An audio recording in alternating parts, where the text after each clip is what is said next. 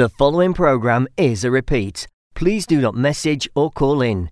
Any announcements made on the programme may now not be applicable. Good morning and assalamu alaikum. You're tuned into Inspire F M one oh five point one F M. It's Friday twenty-eighth of June and the time is ten o'clock.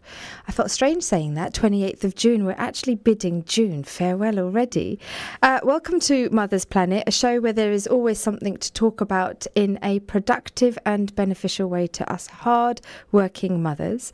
I'm your host, Neelam. Uh, I hope you've all had a fantastic week. We've actually been quite blessed with the weather. Um, Um, uh, it's creeping through now, the sun, and it's not been too hot, so it's been quite nice because um, we've had that nice cold breeze in the air and we've been able to enjoy the warmth and the breeze, so it's quite nice. Um I've tried to get as much as washing out as possible, so I'm sure there's plenty of mums out there that are doing the same thing.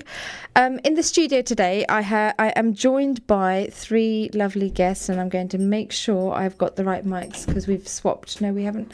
Um, I have three lovely guests. Um, they are experienced mothers that's going to be sharing their experience on today's topic. We have Kirsty, Safina and Rosie in the show. Uh, Assalamu alaikum. Good morning, ladies. How good are morning. you? Hello. Hello. Yeah, and how are you all? Very Good, well. thank you. Thank you. Yeah. Enjoy- and enjoying the sunshine. I was thank just going to ask. Are Absolutely, you enjoying lots the sun- of washing out. Yes, lots of washing out. I bought a new washing line, and I was so excited about using it because it's one of those rotary ones. I was like, oh yeah, you know, this is going to be really good. And then we just had weeks of rain, and I thought, what? Where has the sun gone? So now the sun's come. I'm actually fishing around for washing around the house. Like, yep, that could do with the wash. That could do with the wash. So um, I'm actually digging for washing, which is concerning. So yeah. Um, we are live on air and reaching out to all our listeners in Luton and surrounding areas. We are also live on the Inspire F M webpage where you can listen to us through TuneIn, and we are live on the Facebook camera. I believe the camera is just on myself today, um, but you can comment on the Facebook um comment box there, so please do ask questions or anything that you need to find out about today's topic on there as well. Um, plenty ways of connecting to us, to the show today. If you have questions or experiences that you'd like to share, you can connect to us through text message or WhatsApp on oh seven seven nine, four eight one, eight two two. Um, if you are unable to listen to the show today, you can actually listen to the repeat, which is on Saturdays um, from eleven o'clock, so So you can catch up with the show then.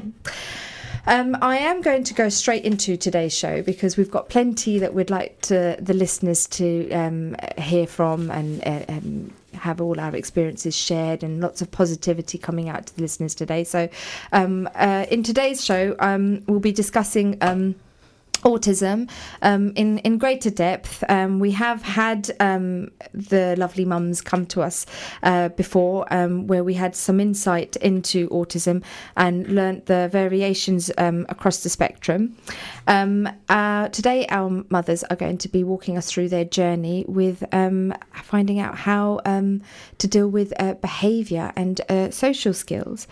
Um, some of the listeners today may have just been listening to today's show and not heard the previous show or known um, anything about the previous show. So before I um, go into talking about the topics of today, I did actually want to just ask for a definition, if I can, to any of you mums um, um, of autism. Um, you know, may, may you all three have probably different um, definitions or experiences of that. So um, I leave the floor of discussion to you ladies. So I, whoever's confident to start first, please. We're um, all looking at Rosie. The pressure's on you. Um, I've had a look. I mean, I think you can get quite a lot of definitions mm. online. Mm. I mean, I found one that I thought was quite good mm-hmm. in that it encompassed quite a lot of the different kind of aspects of, of autism. Mm-hmm. And I'll just read it out. Mm-hmm. Um, it said it was a developmental disorder of variable severity characterised by difficulties in social interaction and communication, and by restricted or repetitive patterns of thought and behaviour. Mm. So that, that encompasses quite a lot of different mm. things, I think. Yeah, no, I... In um, that definition. Okay. I think that sums it up. Considering Perfect. Our children are at different ends of the spectrum, mm-hmm. uh, that describes it in a nutshell from mm. both ends and all the bits in between. Mm. Um, so I think from my point of view, it was harder to discover autism mm. was the cause. Yeah. Um, and it's taken us a long time on our journey, and it's been piece by piece. Mm. And once I knew and understood why we were having the behaviours we were having, made all the difference. Yeah. You then know how you can then put things into place to mm. then get the best out of your child. So um, just to go back to you there, Kirsty, so um, when you say that um, it was quite a long journey to try and find out whether your child had autism or not, were you aware of autism beforehand? Did you I know? was briefly. Yeah. It was a word I knew of, but I didn't mm. know much about it. Mm. And any parent you could meet who yeah. finds out about autism, they're on a learning journey, yeah. and you become, um, to a degree, an expert, depending obviously on the severity of a child. Mm. Um, and that's why support networks are crucial, and programs mm. like this are crucial to make mm. people aware, because particularly if you've got a high spectrum child like mine is, mm. um, they're little traits that you just, I put down to personality of different members of the family. Mm. And, it, and it took me five years to get a formal diagnosis. Mm. Yeah. Um, whereas I think from the other lady's point of view, it was a lot more obvious a lot sooner. Mm-hmm. Um, that doesn't make it any easier, but it just means that you're aware of it a lot sooner. Yeah. yeah. Be- with, with my son, because the severity uh, was more profound, mm-hmm.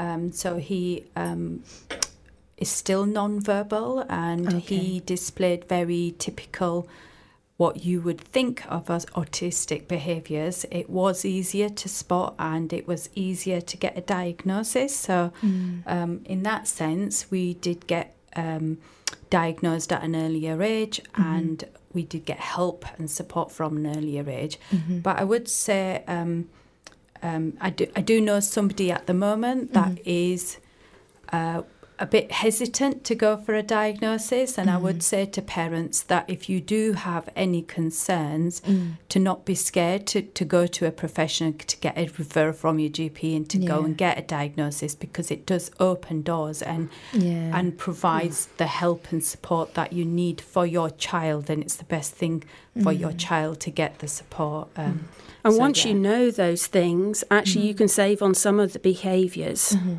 So mm-hmm. particularly from my end of the spectrum, yeah. you're able to put things into place yeah. to try and save the meltdowns mm. um, and to deal with people that have negative comments, like family members mm. who just go, you're pandering to that child. But actually, you, you have to say, no, I'm putting these into place, and it actually makes for a better life all yeah. round. Yeah. Um, yeah. So it well, makes the journey a bit easier. Yes. Yeah. Yeah. I wanted to say, I mean, I agree with what the other ladies were saying. I think mm. sometimes people put a lot of emphasis on the diagnosis. I think mm. it's more important to know what difficulties your child has, and then you can start on that journey to mm. help them, yeah. I think. Yeah, I think it's very important. And I think, as you say, a lot of parents are probably quite sceptical, thinking, oh, I don't, because it's, it's getting a diagnosis. It's like putting a label mm. on your child. But actually, the opportunities and the doors that you say that it opens will lead not just for themselves but the child themselves as well. They'll have exactly. more options available, and um, it's becoming very common now. I mean, mm-hmm. the support networks in school, they'll, if they're at school, they will have the diagnosis at school, and they will have the right support team there as well.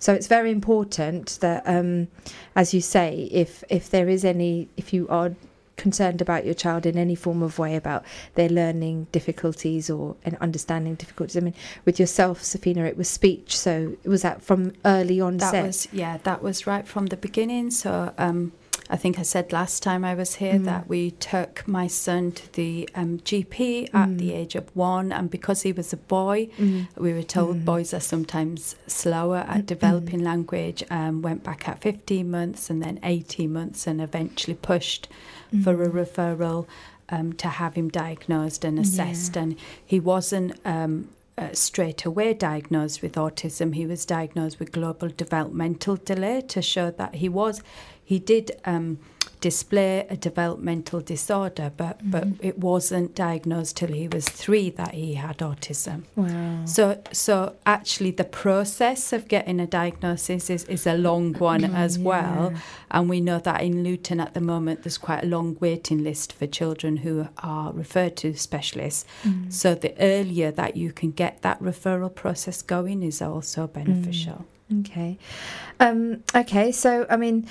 Uh, I'm going to come straight into it now. I mean, looking at um, behaviour, um, uh, I mean, talk us through your journey or changes that you've had to make as a family, because I, I believe you have children that all have autism. So you've got three boys with... No, I have one with autism and mm. I have two with something called Irlen syndrome, oh, so yes, sensory yeah. problems.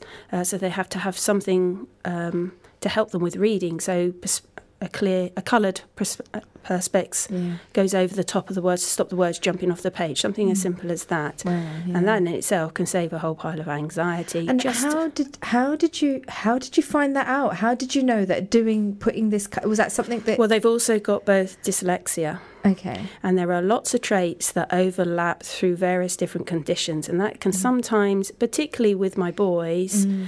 um, make it very tricky to get mm. diagnosis, because they're not as severe as Safina's described her son. Mm. Um, and they and but some, once you get onto that, you have to be proactive. You have yeah. to keep on saying, please, can you refer me to someone? And, and just mm. keep following everything up and back everything up in sort of writing, mm. um, because it's only you that can get the help.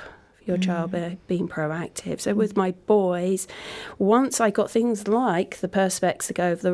It, and was that self? It, was that something you came up with, or was that... No, there's the a there's a lady I go to see who runs a vision clinic mm. uh, at Wigmore, and I had to have uh, a referral from my paediatrician, mm-hmm. and she d- diagnosed Irlen syndrome, mm. um, and then she saw my younger son who again has Irlen syndrome, and they both have dyslexia.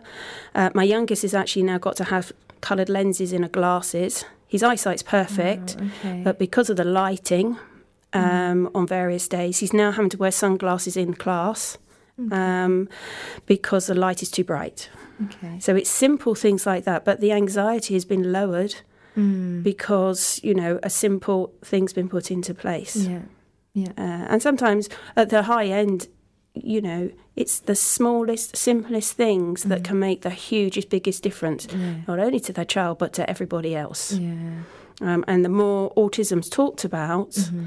the more it will be accepted and recognised, yeah. um, particularly in families as well. Mm-hmm. Um, so, yeah, for me, it was a relief to get a diagnosis. Yeah. And it was that key in the door. It was that, right, now I know. Now yeah. I can put things into place. Yeah. We can then focus on other things. And yes, you do have to really think about things in the yeah. family. You know, mm. we have quite a structured life, mm. um, you know, for that very reason, to try and keep it all as calm as possible. Yeah. Mm. Okay. So, I mean, uh, Rosie, did you have a similar journey to... to um Kirsty, with how, I mean, your child's quite young, so... Um, I have a little girl, so yeah. I think they pr- tend to present differently. Um, mm-hmm. I think ours was um, somewhat of a, a more of a straightforward case, if I can use that oh, word, okay. in that it was, um, uh, again, like Safina said, it was to do with speech, so mm-hmm. it, that's when we started noticing perhaps differences, but mm-hmm. I think it was it wasn't something... definite, you know, there was there was no sort of, uh, you know, she, she's different from other children right from the from the, the get-go. We did mm-hmm. notice that she did tend to like to play by herself, so okay. she tended to be quite happy, kind of playing, you know, happily for like yeah. hours on end yeah. with, you know, toys, but didn't seem to want to engage with me. Um, okay. And I think because it was our first child, we had had other children in the extended family, but we were very much, each child is different. Maybe yeah. it's perhaps part of her temperament, part of her personality. Um, and then it was, again, we went to the G P, and it was um, issues regarding her speech. So when she was about two, she picked up some words, and then after a while, it seemed like she was ten- kind of... Uh, regressing, I suppose, in some ways would be the word okay. to use, or perhaps uh, uh, uh, she wasn't kind of developing, so she there, there were words, but she wasn't she didn't seem like she was going forward in that way, like she wasn't okay. the words weren't then becoming sentences, if that makes sense. Mm. So then we went to our G P, and he said, what we'll do is we'll we'll refer you to the developmental centre, the Edwin mm. Lobo, um, and then we we saw somebody there. But I think for us it was kind of picked up more when she entered education. It was something okay. when she entered nursery yeah. um, we ended up sending her, just ironically, to yeah. a very good resource-based nursery. Mm-hmm. They had a lot of experience in in uh, kind of identifying and helping support children with mm. additional needs, and particularly mm. autism. So it's something the SENCO kind of picked up in the first meeting after she'd been at the nursery for a couple of months. And again, I mean, I, I know teachers. Um, I, I you know I have friends with teachers, and I, it's a word that I had heard before, but it's not something that I quite knew yeah. what it meant, to be yeah. honest. And then it's just when when you know when you find out your child has this, then yeah. it kind of clicks. Oh, this is what it's all about. Yeah. Mm. So I suppose in some ways ours was more straightforward in that, mm. you know, we didn't, we, it wasn't sort of a, a very lengthy process. We didn't have to fortunately wait many mm. years. It was something which we had an appointment and then they mentioned that it could be a possibility. Mm-hmm. And then we went back about six months later and, and they said, yeah, mm-hmm. she definitely has it. So for us, it wasn't a, we didn't have a very big meeting with lots of professionals. Good. It was just yeah. a one doctor uh, yeah. and us basically. And yeah, yeah so I suppose mm-hmm. in some ways more straightforward. Yeah. Um, if you listeners, if you have just tuned in, um, I have three lovely experienced mothers here talking about autism. And today we will be looking at behaviour and social skills. We are live on air, so you can text in any questions or Or any stories that you'd like to share with us on oh seven seven nine, four eight one, eight two two, and that's text or WhatsApp. Um, so I wanted to look at behaviour in particular. Um, so I mean, how how do you manage your child's behaviour? I mean, because you know, um, a, a while back I did a show on um, reprimands and rewards, but it works differently when you have an autistic child because you can't. I, I remember from my teaching experience when I had a child that was autistic in the class, it was almost as if if anything went wrong in the class, everyone would point their finger at him. And I felt very bad because I thought it's because of his behaviour, but there was no way at that time I knew how to manage it because I thought he's just going to be the black sheep in the class and it's not fair on him.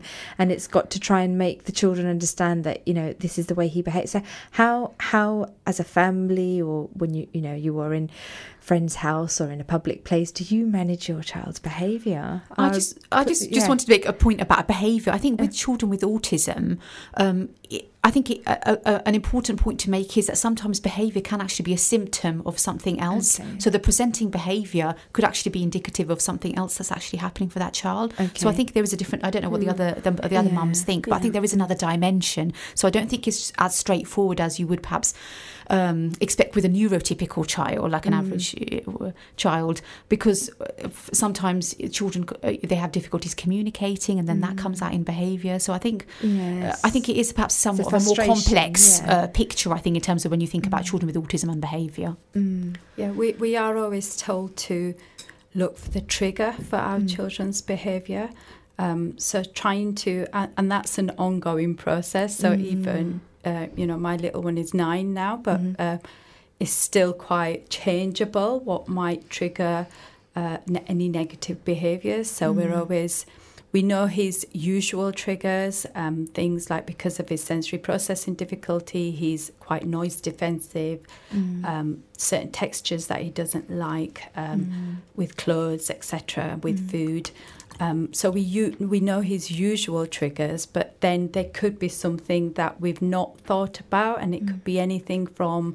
Uh, like you said, Kirsty, mm. the lighting that mm. triggers, you know, he doesn't like the lighting in a place, okay. to the music that might be playing in the background, things that we just don't notice yeah. when we go out into yeah. a shop or a restaurant. It could be um, a certain noise, like for my son, if he hears a baby crying, that's a big no-no. We have mm. to leave immediately if he hears a baby oh, okay. crying. So what um, effect does that have on him? What happens? He will cover his ears. He will um, start kicking and maybe lashing out. He wants to stop the crying noise. Oh, wow, um, okay. And obviously it's hard because uh, babies are everywhere. Yeah. Um, so it, with things like that, I mean... Um, a while back, we looked at um, mental well-being and um, having discussions about experiences in life. So if a, if it's a baby cry that's um, triggering something off, would you not then want to sit with your child and say, what is causing this? You know, is it some trauma that you've had in in your life, or is it something that you think he may have been exposed to from an early age that's setting that off? Or is is it just... How how does that work? Have you do you do you just think, okay, he doesn't like that sound, let's just walk away from it, or do you are you able to sit down and talk to him? It's a process, and like I said, it's an ongoing process. Yeah. So you identify that certain things um, uh, cause a negative response in yeah. your child, mm-hmm. and then you try to put things in place that might alleviate those problems. Mm-hmm. So, for example, when we do go out and about. Mm-hmm. You always have a goodie bag with you. With mm. um, for my son, he likes um, things like fidget toys, okay. and uh, Play-Doh, things yeah. he can squeeze and pull and, and just mm-hmm. play around with. Mm-hmm. Um, his iPad is a godsend because, yeah. um, and you do get sometimes mm-hmm. funny looks in places like restaurants where yeah. other people think, you know, why why do they have to have their mm-hmm. child on an iPad all the time? But they don't understand that for some children, it helps them to actually just zone into Focus, their iPad yeah. and, mm. and help, um, you know, ignore things that are in their environment that yeah. are, are too much for them to cope with. Yeah. Um. So, so for my son, we always have something in the bag, bag. that, you know, we, we think he likes, we know he likes, and we'll mm. distract him. Um, but there are situations where he just can't tolerate mm. a noise or something so in their environment. So do you think that, um, do you have to carry headphones and things like that, or does he we, not yeah. like them? So we have tried noise-cancelling headphones, okay, yeah. but with some children, like my son, he just does not like the feel of the oh, headphones okay, on his okay. head. So unfortunately, we've tried quite a lot of different types mm. of noise-cancelling headphones, but we, we just can't get it's them not, on yeah. his head, yeah, so, um, yeah, which is hard. But but it is something, it's an option that mm. parents could try for mm-hmm. their children, mm-hmm. just to, they can still hear through the noise-cancelling headphones, but mm. it just um, kind of softens the, the sensory input but, from yeah. the environment. Yeah, okay. I'm picking up on Shavina, even though my son's at the other end, we have similar problems. So mm. the, the noise, you know, smells, sounds, oh, what smells, how things yeah. look, um, you know, technology, thank goodness for technology. Mm. And people do look at you as a, mm. you're a bad parent yeah. having your child, but he can't, he couldn't. He's dealt with it much better now because he's now mm-hmm. fifteen. Mm-hmm.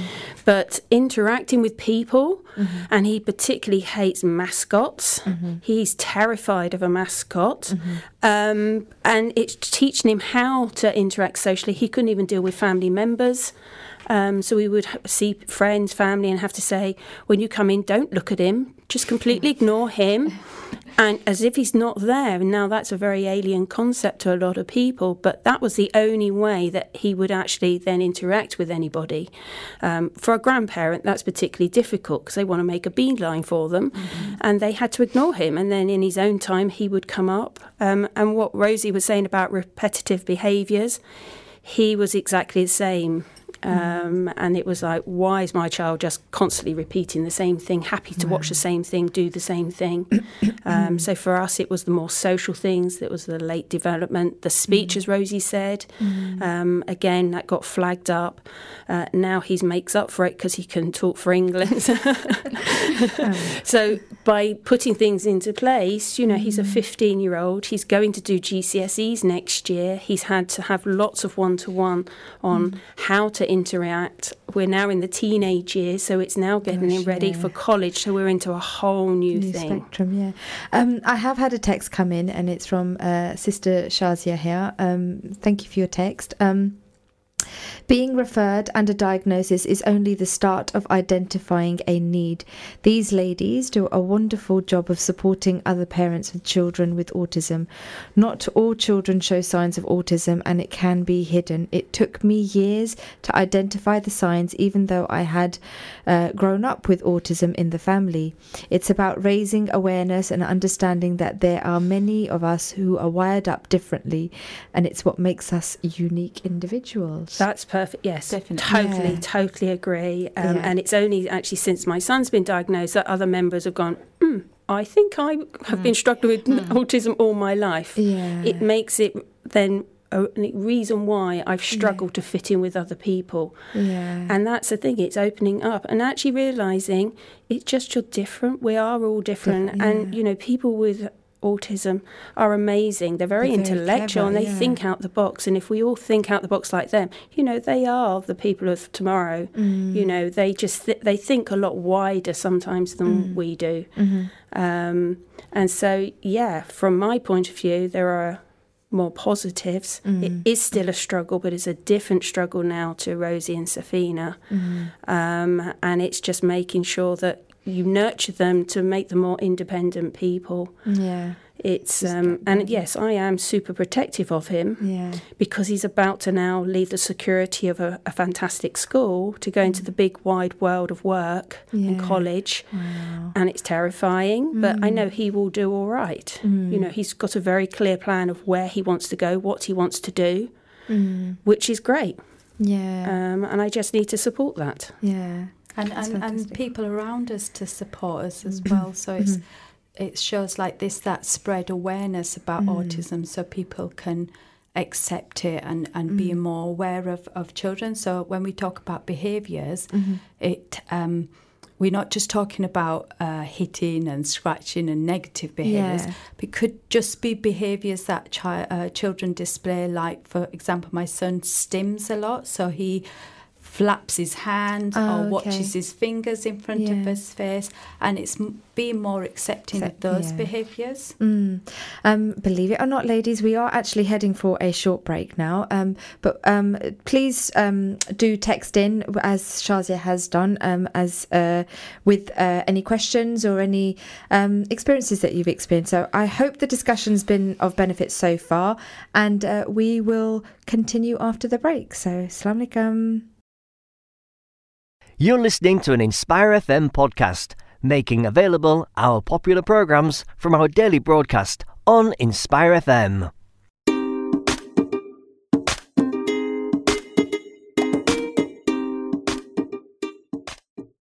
Good morning and Assalamu alaikum. Welcome back to uh, Mother's Planet. It's Friday, twenty-eighth of June, and the time is ten thirty.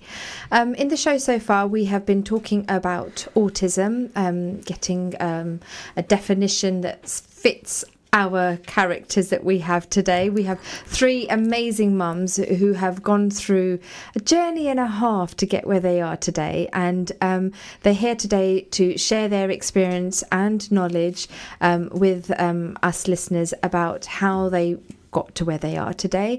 Um, we've got Kirsty, who's actually bidding farewell to her eldest, who's going to be entering the big wide world. So um, uh, we're looking at behaviour and we're looking at social skills. Now, before the break, we were talking about managing behaviour, and we um, had a discussion. Actually, it's not how, as I was putting it so blankly, you're a good child, so you're going to get this. You're a bad child, so you're going to get that. It's it's not sanctioning uh, or rewarding as such.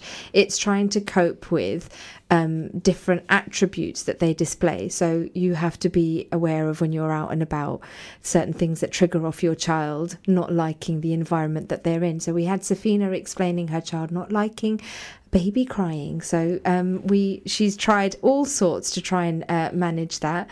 Um, Rosie, have you found anything uh, when you're out and about, or even in the home, there's certain things that trigger off things that your daughter just doesn't like, or how how do you manage it? Um, I think my little girl, she's quite young, so she's only five, okay. uh, five and a half, coming up to six, and I think she's... They're little madams at that age. Yeah, I think they are. Five, they're they are. very grown up. Very yeah, little madams. Yeah. But I think she's very similar to Safina's son in some way. She's okay. very sensory, so she has a lot of sensory sensitivities, so it's high-pitched noises that really bother her. So it could okay. be the traffic lights beeping, mm-hmm. it could even be somebody speaking quite loudly. That okay. is enough for her to cover her ears, cover her eyes, basically. And I think that sometimes it's a difficult concept for family to get round, yeah. because they are sometimes like we, we, we, for example, we go and visit our parents, um, and so, so, like Kirsty was saying, sometimes the, the other children and the other family members are just trying to be nice and, yeah. and, and greet her. And I, and I have to say exactly the same. Could you just please leave us alone? We're going yeah. into that room by ourselves. And I,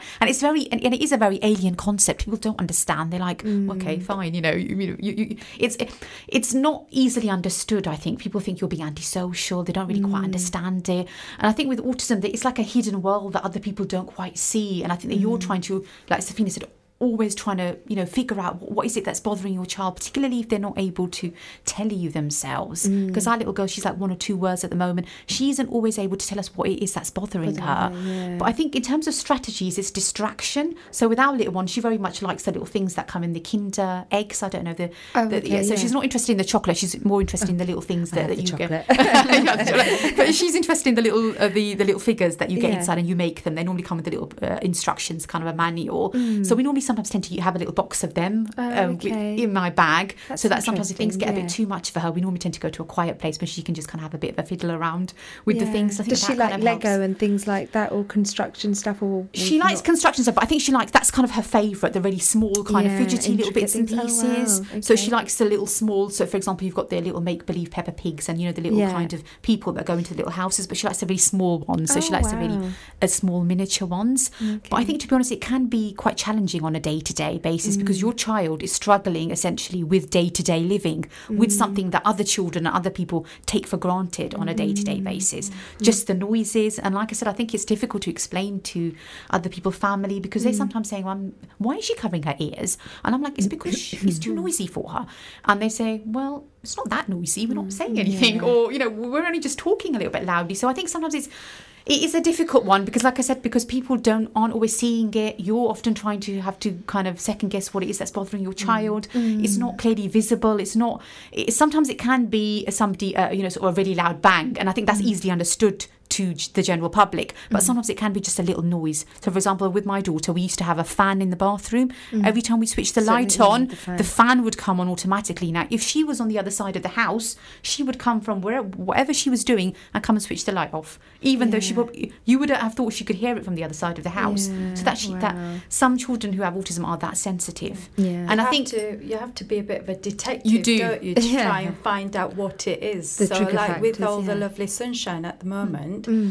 my son out in the garden will come running in because somebody's mowing their grass, and oh, that wow. he doesn't like the noise, and it, okay. it might be right at the mm. bottom of the street, but he's heard it. Wow. Um, and so and and he can, and it varies as mm. well what mm. noise really triggers him. So for example, if my husband is fixing something and he's got the drill out, he's absolutely fine with that. But if you mm. get the hairdryer, mm. oh, wow. that's the noise. Hand that dryers. He hand, yeah. hand dryers in public toilets, toilets are a nightmare. Yes, definitely. Oh, wow. You know, the uh, the various sounds on it, and it's covering up, and, yeah. you know. Um, and because it's a hidden disability, mm. if you're queuing for the disabled toilets, you get frowns. Yeah. Uh, you know, why don't you yeah, use the regular it's toilets? Not something but, that's but, yeah, obviously... So, Visible, so you do yeah. have to be a bit bit of a detective as to what set your child off. Yeah. Um, but my my son, um, what's worked with him is also using lots of visuals to try and explain to him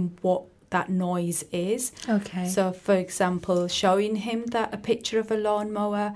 And, and showing him that this is what it does. What That's does, yeah. what the noise is, because a lot of the time the behaviour is linked to anxiety. It's because mm. he's anxious. What is that noise? What's yeah. causing it? Yeah. And he doesn't know where it's coming from. Yeah. And it's usually that anxiety that, you know, builds up. Yeah. And so showing him a visual of what it is, um, buying him a That's toy a lawn mower yeah. and getting yeah. him to pr- pretend he's cutting the grass yeah. just makes it feel more acceptable, and yeah. he can deal with it then. So yeah, yeah it sh- visuals definitely, definitely help. help. And, and I think that's a very good idea. I mean, um, I don't like sounds in the house, so um, um, I think we were watching um, a movie as a family, and um, the bathroom door with the window open and the door wasn't shut, so it just kept closing but not quite closing, and um, everyone was oblivious to it, but it was just like volumized to me, and I was like, can somebody please go upstairs and shut the bathroom door, because it's really frustrating.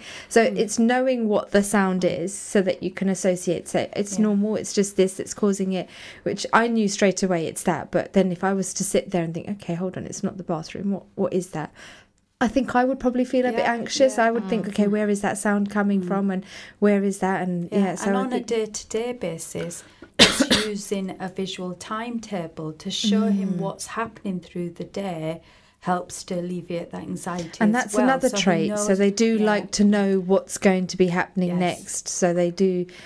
It, they need to have an organised day, so you have to be super organised as well. The thing is, yeah. uh, from our point of view, yes, we are super organised, yeah. but I'm now having to teach him over the last few years, and my younger sons, that with all the best will in the world, I can organise things as much as possible, but real life Whether doesn't work happens. with you. Mm. And so I will give him as much notice, but actually sometimes something will happen mm. that I have to say, right, I know I said that, yeah, but...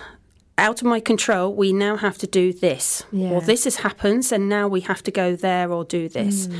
He's now starting to get it, but it has taken me a very long time. Yeah. Yeah. That's you know, a really f- important mm. skill, isn't it? Yeah. And, and sometimes on my son's visual timetable, I'll put a question mark, so I'm not quite sure what's going to happen in that space, mm-hmm. because then teaching them not to be so rigid, rigid that's at the it. time, so that if things don't always happen to plan, yeah. and something mm. different happens, then yeah. we don't get an absolute meltdown. And for us, uh, for the summer holidays, so they have nine week school holidays, oh. so they want a timetable of what is happening wow. overnight, because otherwise I will constantly be being asked, when's this happening, when are we seeing this person, when are we having this?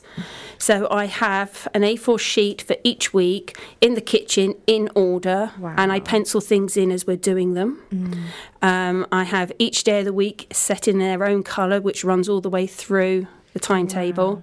And when we've done that week, it gets taken off the wall so that he can see we're getting closer to going back to school. Okay. And that's their, his way of then being able to process, mm. okay, with this far forward, we're going mm. to school in two weeks' time, for example. Wow, okay. And he can then start to get himself into school thinking. That's a really good idea. I like that, actually. I think I might do We're that. We're not saying that all the parents No, I know to, to do be, this. Yeah, but it's, I mean, pressurise it's just sharing um, ideas, because mm. it's like... Uh, uh, preempting what's yes. going to happen. So and it's already we're two weeks off for finishing, and it's, have you done the timetable yet? Oh, wow. And I'm like, well, no, I haven't. Yeah. Uh, let's wait till we finish. And is it something that you do collaboratively? So they they will sit down and say, okay, why don't we do, or is it something that you have to say to them, we are doing this and that's that? Or... Um, there's a, there's a mixture. Now they're older. Mm. It's different. Before it was me having to schedule things in. Okay. Um, and it's finding the right balance of doing things and also having some quiet time yeah. where they have their tech, because he can't be on the go the whole time. Yeah. I was you just know, going to say, for those listening, you that's it. your timetable doesn't have to mean you're no. going X-ray. And, and it will be, right, we're going to see this person for about this time, and yeah. we may have lunch there, and then we'll come home, and then you can go on to tech. Yeah. And that, for me, for us, works very well, because yeah. he knows... And he's that much older. Mm. Um, but before, he would just stick beside me, oh, like right. Rosie was saying. We'd, we'd go in, and people tend to think you're pandering to them. Mm. Yeah. And they go, well, you're pandering. You're just you're going to encourage this behaviour. Yeah. But actually, by do, taking a few minutes out and doing what Rosie was saying, actually makes for a better experience all round. Mm. Um, I want to say I think it is important uh, that each child, so any child with autism is, you know, you, they say there's a saying that you see one child with autism, that is all you see, just one child with autism. So mm. there are some traits that are similar, mm. but I think it's important for viewers to realise who are listening that there are generic strategies that you can use, perhaps, you know, some of the tips that, that you know, you're hearing this mm. morning, but each child is individual, so you can cater that to, to your child. To and, your it's, child and it's a yeah. trial and error. Try something. If it doesn't work, then you can try yeah. something else. There's nothing... nothing's written in stone. Um, yeah. So, yeah, I think that is important, that each child is individual. And I think yes. sometimes the first step is finding out, like Kirsty saying, what is it What, what is it that bothers your child? So, like I said, I think with children with autism, it's not as simple as saying the behaviour might present itself as being naughty behaviour, as you would mm-hmm. think, and then that would, you know, you'd have the sanctions and rewards. I think with children with autism, it's slightly more complicated, and sometimes mm-hmm. you have to kind of look outside the box as to what is causing that behaviour. Yeah. It's particularly tricky, if, like mine, is the eldest, so then the two subsequent children... Uh, are like, why is he allowed to do that? It's trying mm. to find that balance then to integrate them into yeah. the whole world, so it's not just focusing on that child. You're trying to have a family life, yes. and it takes a bit of balancing, mm. um, and you're super aware when you go out of the needs of your atypical child or children and your autistic child, mm. uh, and as a parent you're trying to, to keep it all together mm. and have as an enjoyable time as possible. Yeah. Um, and it is a bit tricky, but you, you will get, get there. there. Yeah. I mean, before the break we were talking about um, how when I'm telling my child something, um, I get told off for this, and I blame my teacher life for this, but I tell a story about you know, before I've even told them or anticipated there's somebody there, you have to be careful, X, Y, Z. I've actually built the environment, told them where they are. I've made a whole story around it. And I think my child switched off and they've just gone past whatever it is. Whereas actually I've found that when I'm talking to children that have autism, you have to be very directive. Now, mm-hmm. we've got Kirsty here, yeah. who's a pro at this. Well, yeah. I, I've encountered it from both. So I, I encountered an, an elderly lady mm. and I was telling my son to move out of the way mm. without the story bit, but yeah. fairly direct. There's a lady behind you, please move out the way. Yeah. And she took it the wrong way and thought I was being rather rude to him and had a go at me for how dare you wow. talk to your child like that. Yeah. But I've also worked in a nursery setting and I very much learned. I went yeah. in being really lovely and please may you move out of the way and please may you do this, and was told by the SENCO, you can't be like that with an autistic child, you've got to be direct. Yeah. And that took me weeks to get the hang of, um, but he was absolutely right. Yeah. And I applied it at home and it made all the difference. So for my own son, you ask him nicely, please can you do this, or dinner will be ready soon, and he won't come. So now I know I have to say now. Yeah. And it's only when I say now and in that way yeah. will he come. Wow. Okay. I can try everything else and he'll completely ignore me, but he needs that command. Di- yeah, it's, okay. it's short, it's direct, yeah. he knows exactly what it means, mm-hmm. he knows to move, yeah, um, and it saves a whole pile of hassle. Yeah. You I'd know. struggle in your house, I think. Yeah. I would really struggle because I build too much of a story around everything. So, yeah, but being direct. But I've had to change my thinking. Yeah. My natural approach from a childcare yeah. background, yes. like you were teaching, yes. is to to treat children with a certain respect yes. and ask them nicely to do things. Mm. And actually, I've had to relearn how to do it, particularly yeah. with my with my eldest. Mm-hmm. But I treat my others slightly differently. But mm-hmm. they now know, and now they, if they want him to do something, they yeah. now use now, yeah. and he will do it. Yeah. So it's as simple as that. Yeah. Um, and family members have discovered the exact same thing. They've tried nicely yeah, and yeah. then they just quickly came to the use now and it worked. Yeah. No, I, I think parents need to try what works best for, for their, their child. child. So like yeah. Rosina said, each child will be different. So mm. for my son, uh, if I'm firm with him, it will not work at all. Oh, okay. Um, you get results by being really positive, mm. uh, lots of positive reinforcement, mm. um, you know, being really... Um, Uh, kind to him, but mm. what I mean is like using uh, words to praise and yeah. things like that, get more results with him. So if I'm quite strict and uh, and firm with him, he, he will not, he goes the other way, so yeah. it, it just doesn't get results. Yeah. Um, so I think people need to try. I, I know with our son, we tried everything from... Um, ignoring behaviours first, yeah. so, you know, they say not to put too much... Um, notice to negative behaviours, mm. just ignore them, because if you pick, keep picking them up, mm. um, then children, then it becomes a habit almost. Yeah. Um, so we tried ignoring behaviours, we tried being really f- firm with him, um, and sanctions don't really work with him. So yeah. I know we were we were given an, a suggestion by the school to have maybe like a naughty step and some oh, time out. Yeah. But he just does not understand that concept, so yeah. that didn't work with him. Mm. Um, and so we tend to have more of a focus on rewards rather mm. than sanctions, lots of positive reinforcement, mm. lots of positive language, reinforcing what we do want him to do rather than not mm. want him to do, mm. um, so that he remembers, yeah, I did this last time and I was praised for this, this is what I need to do, to do. now. Yeah. I think consistency works, works well mm. throughout. That, yeah, that's yeah. really I say important, this, and yes. this is exactly what I mean. And, and for, mm. for me, if you do X, Y, or Z, mm. these are your consequences. Mm. And I play the same rules now. And for us, the re- the reward or the consequence is different. It's the tech ban, which has great power. Yeah. You know, you're on a twenty-four hour ban now on your phone. Yeah. You know. And he's angry, but he's angry at himself because he's known the rules all along. Yeah. Um, and it is really important for all the family members mm, to get it. on board but with yeah. that consistency. So mm. if you're doing yeah. things one way yeah. and, and somebody else, your husband's doing mm. things a different yeah. way, then it's just not going yeah. to work. So everybody has to be It's a team effort. Yeah. You really do have to sit because they do work it out. Mm. I can get away with that one, with mm. that one, and mm. not with that one. And, and they will play one off the against the other. And... Mm. Um, So, yeah, it's definitely a team effort. Mm. I mean, the concept of uh, the naughty step and things like that, they're actually, um, I read an article um, earlier this week about how some nurseries are actually going to refrain from using the word naughty mm. because of the mm. negative connotation mm. around it. So um, it's all about building positivity from the onset with all mm. children and um, uh, getting them to do more mindful matters and being more in mm. their, wherever they are, in their space. And I think a lot, I mean, I recently I had to go to the hospital with my younger son, and um there was a, a young girl there that was uh, suffering from anxiety, and they'd just given her a colouring book which was like intricate patterns that she just sat there happily colouring in.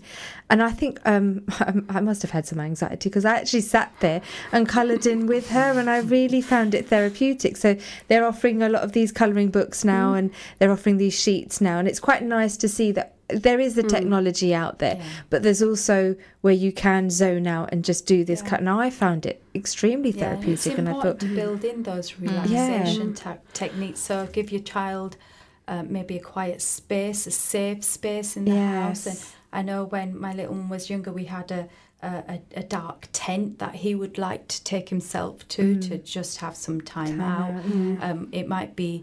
Um, he likes massage with kind of nice smelling creams Ooh. on his feet and yeah. his hands. Yeah. And so massage is a good way. These bubble lamps, lava lamps. Oh, that yes. you get. Yes. Things to help him relax. Mm. Um, yoga, things like that you could do mm. together with your child. So it's important to build in those. For us, it was just blue tack. So that in yeah. their pockets, they have blue tack. Blue tack That's yeah. all it takes. That, and my youngest, he wants it on a school trip. I haven't got my blue tack. And the anxiety kicked in. I need my blue tack. Yeah. And, and it, that's all you needed, blue tack. Yeah. You know, um, and my eldest, with the naughty step, you were saying he would take himself off. Like, why are you here? Because he wanted time out. Yeah. yeah. You know, and being able to give them that space yeah. where they can just be themselves yeah. and do their own thing. thing. Yeah. That's that's what it, it needs. Yeah. And these strategies can be implemented in schools as well. So yeah. for my son, we had a big bag of lots of fidget toys, and it mm. could be just some blue tack or squishy balls or, or anything that, like that yeah. they... They can, it, and it helps them to think about alternative behaviour. So mm. rather than scratching or pinching, pinching another yeah. child, you mm. know, squeeze the ball or the squeal, mm. squeeze the blue tack, mm. and and it's teaching them those acceptable alternative behaviours. Yes.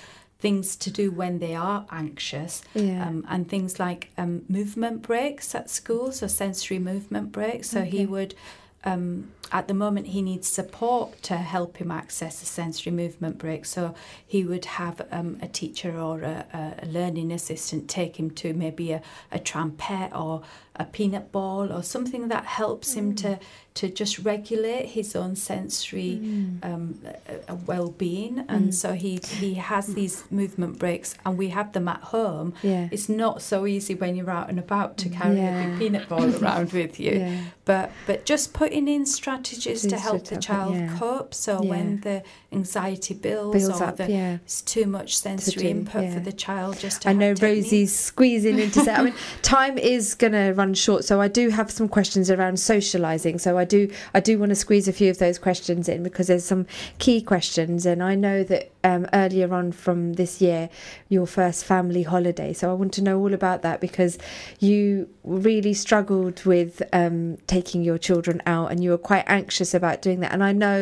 I have a friend who has a child that's autistic, and she'll often turn down invitations because she's like, I don't think today's a good day, and I don't think, and I've not quite really got around to finding a good day. So it's, and I know there's a lot of parents out there that are quite apprehensive about going out in public with their child because of how they may portray their behaviour when certain things happen. So I'll let Rosie say what she has, and then we'll tackle that I just wanted to make a quick point. I'm just yeah. wary of the time about mm. emotions. I think when we, when we any discussion we about behaviour, I think perhaps mm. it's important to mention emotions, because I think sometimes it, it's about helping your child, depending on what developmental level they are, in identifying emotions and kind of being able to kind of, I suppose, accept and understand their emotions, that it's mm. okay to feel angry, and this is kind of the way we can let that anger out. I don't yeah. know. I, th- I think that's particularly yes, important for me as no, a parent yeah. to, you know, teach my daughter that it's okay to be angry. angry it's okay, because yeah. sometimes I think we we just generally have been brought up sometimes by families that say, you, you know, um, I don't know, like good girls don't get angry, for example, that, that kind yeah. of thing. It's it's not okay to get angry. And I feel sometimes yeah. I've struggled with that notion. I think it's it's, quite, it's very important to teach our children yes. that emotions are okay, and, and,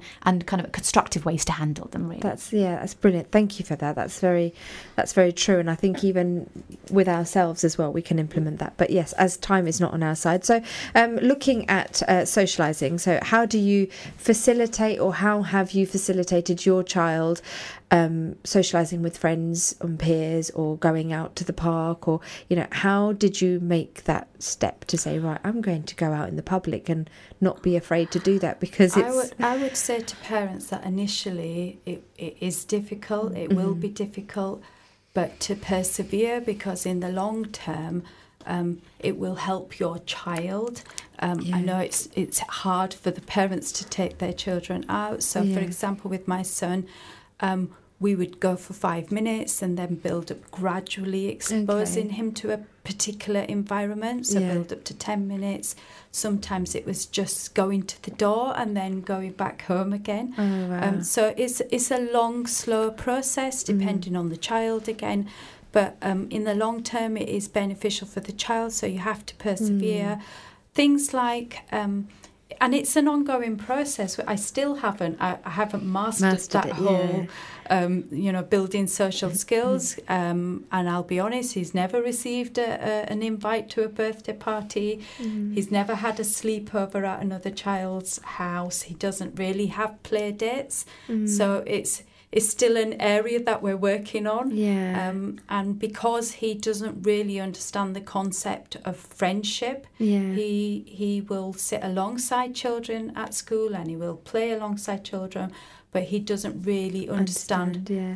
And, and that could probably be because of the age. And I think as they get older, because we have um, Kirsty who has older children, so mm. maybe at as you say, because your child's still quite young, is still trying to understand that kind of relationship. And uh, often autistic children struggle with understanding those kind of relationships. Mm. So, Kirsty, um, we are...